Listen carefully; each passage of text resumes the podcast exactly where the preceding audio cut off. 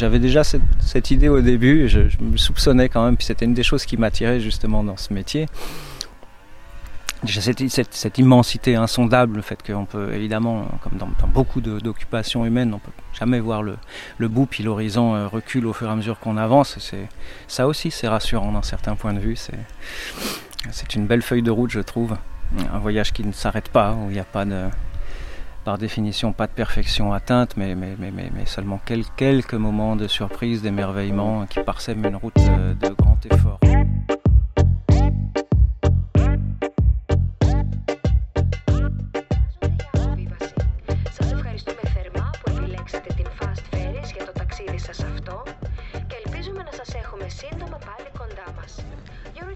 Le ventre de la Grèce, un podcast pour dévorer passionnément la Grèce à Paris, à Athènes et dans les Cyclades. Et si nous partions en voyage à la recherche du point G? G comme gastronomie, du grec gastronomia, issu de gaster, le ventre, considéré à l'Antiquité comme le lieu du plaisir gourmand. Excite le taramaros fluo de supermarché ou le gyros huileux pour étudiants fauchés. Excite le folklore ouzo moussaka. La cuisine grecque offre bien mieux que cela, elle se réinvente grâce à de jeunes chefs qui allient avec talent patrimoine culinaire, terroir et inventivité. Partons donc à la découverte des producteurs, artisans, vignerons, épiciers, chefs, tous ceux qui font le goût de la Grèce. Podcast réalisé par Nathalie Gaulier, musique de Johan Papacostantino. Pourquoi tu cries?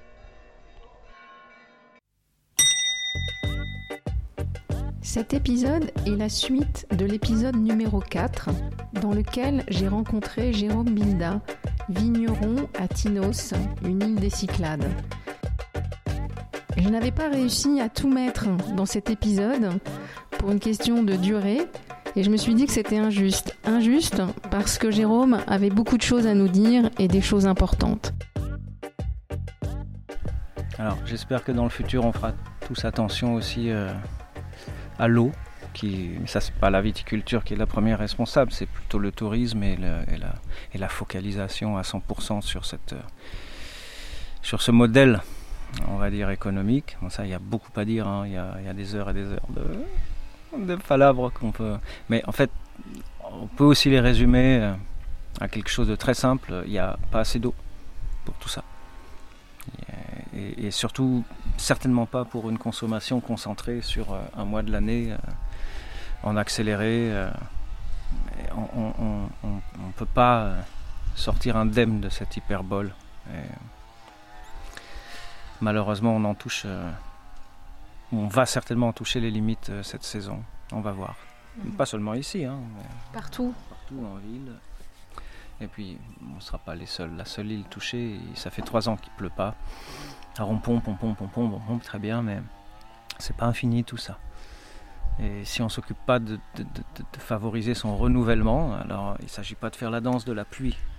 Il s'agit euh, de mettre véritablement euh, euh, son implication vraiment sérieuse et, opiniâtre dans le, vers l'objectif de conserver une pérennité au milieu dans lequel on habite et pas seulement c'est pas une vache à lait qu'on peut traire comme ça indéfiniment. Et on va véritablement dans le mur là.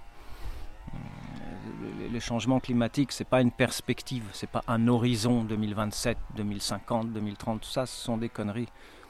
Euh, on est là on a déjà passé le point de non-retour. There's no turning back il n'y a pas de, façon de revenir. Par contre, on peut peut-être encore euh, limiter la casse et prendre un chemin différent. Euh,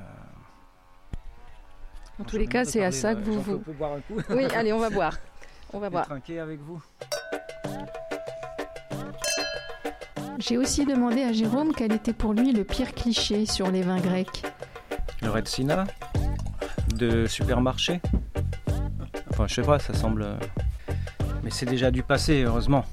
Ça a été un épisode apparemment dans ce que je peux comprendre l'histoire dans le paysage vitivinicole du pays. C'est une espèce de,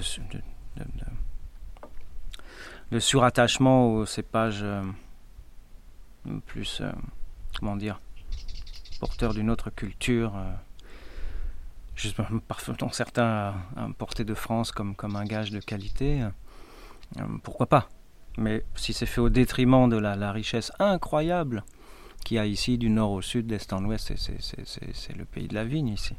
Peut-être la Géorgie peut, peut, peut, être euh, bah, de la Géorgie un peu hors, compétition de toute façon par son histoire et par, par, par sa richesse justement pélographique, mais la Grèce euh, est pas loin de pouvoir euh, prétendre aussi. Il y, a une quantité incroyable de cépages de variations aussi sur des grandes familles de cépages. Donc ici, on a, on a quoi comme cépage hein, euh, Ici à Tinos Chez vous ah, Chez nous, on a Aspro Potamisi, Rosaki, euh, Gdura, Mandilaria, Kumariano, Asiatico, Aidani Blanc, Aïdani rouge, Mavro Tragano et un petit peu de serine. Voilà. Un peu de syrah, mais, mais, surtout des serines. Et j'en ai certainement. Oh, il y a un petit peu de Vidiano aussi, euh, dont on fait de l'eau de vie pour se marrer. Et puis voilà, sinon on a aussi de la sultanine, comme les, comme les vieux ici pour faire nos raisins secs.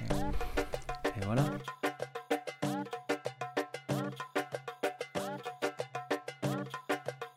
Je trouve que ces vins qui, n'ont pas une acidité exubérante, en tout cas, c'est pas le caractère qui,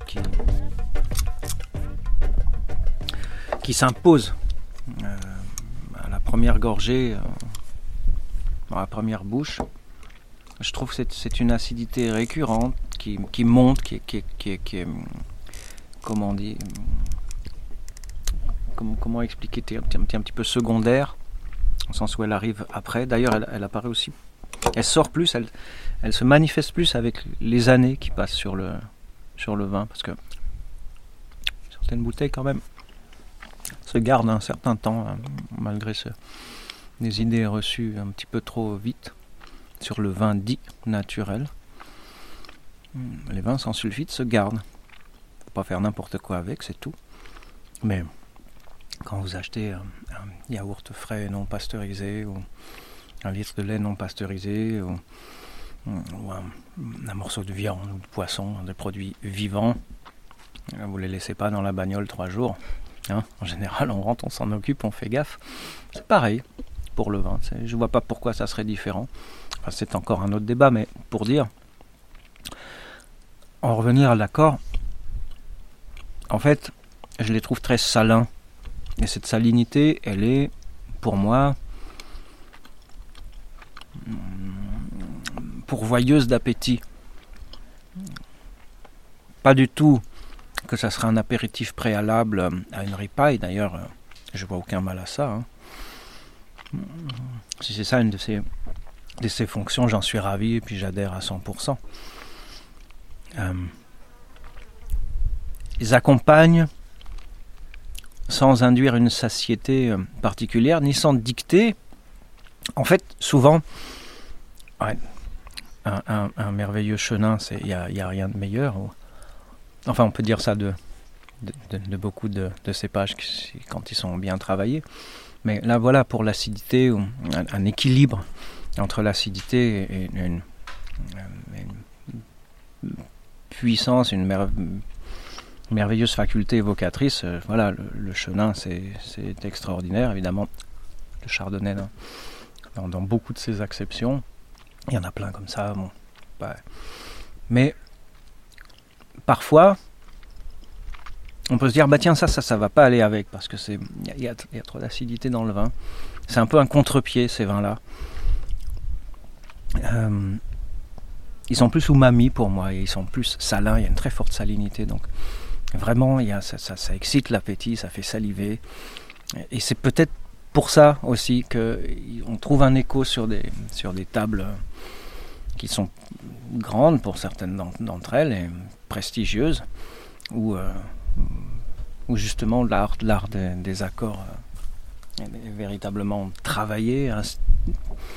C'est même parfois au cœur de la démarche et des cuisines très différentes. Hein. Le vin, il, est, il a la même réception dans la cuisine euh, asiatique, japonaise, chinoise, thaïlandaise, que, dans une cuisine purement méditerranéenne, grecque, italienne. Euh, et puis la grande cuisine française, et puis la, la cuisine euh, française issu des classiques et qui trace son propre chemin moderne. toutes ces cuisines, on, trouve, on trouve le vin, notre, vin fonctionne en général pas mal avec. Un blanc comme celui qu'on est en train de boire, j'ai aucun problème à, à manger une viande grillée avec ou un poisson, ou des légumes, ou un curry, ou Sainte-Obéissance, qui a un peu de rosaki dedans, et qui est, qui est, moins, peut-être moins tendu, mais, mais avec une aromatique plus diverse et, et plus sur les amers. On, a un contrepoint formidable avec une cuisine plus épicée, même cuisine indienne. Récemment, un curry japonais avec, c'était absolument... Euh, moi, j'adore ça. Et, de même, euh, voilà, les, rouges euh, qui sont. Qui, pour nous, notre, notre, focus sur les rouges aussi, c'est avant tout la buvabilité. C'est l'anti-parkérisation. c'est l'anti. Euh, y a pas, on ne travaille pas avec le bois, on n'a ni la connaissance ni les moyens. Mais peut-être un jour, pour, justement pour emmener le vin vers, euh, d'autres parties de l'aventure, c'est-à-dire vers, l'élevage véritablement euh, à proprement parler. Donc ça viendra peut-être. Bon, c'est pas une obsession, mais je, serais ravi de pouvoir euh, aussi commencer cette aventure-là. Pour l'instant, non, ce sont des élevages purement sur lit, en inox, avec on a aussi une grande amphore qu'on utilise pour faire et des macérations et des élevages courts euh, en fin de en fin de vinif. Mais euh,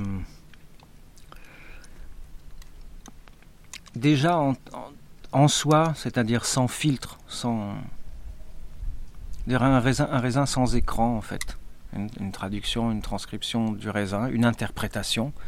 Euh, Attention hein, non plus, je me prends pas pour un chef d'orchestre non plus, on est, on est, on est des ouvriers, euh, des artisans. Et on essaye euh, d'emmener euh, telle récolte vers telle possibilité d'expression et, pour quelques années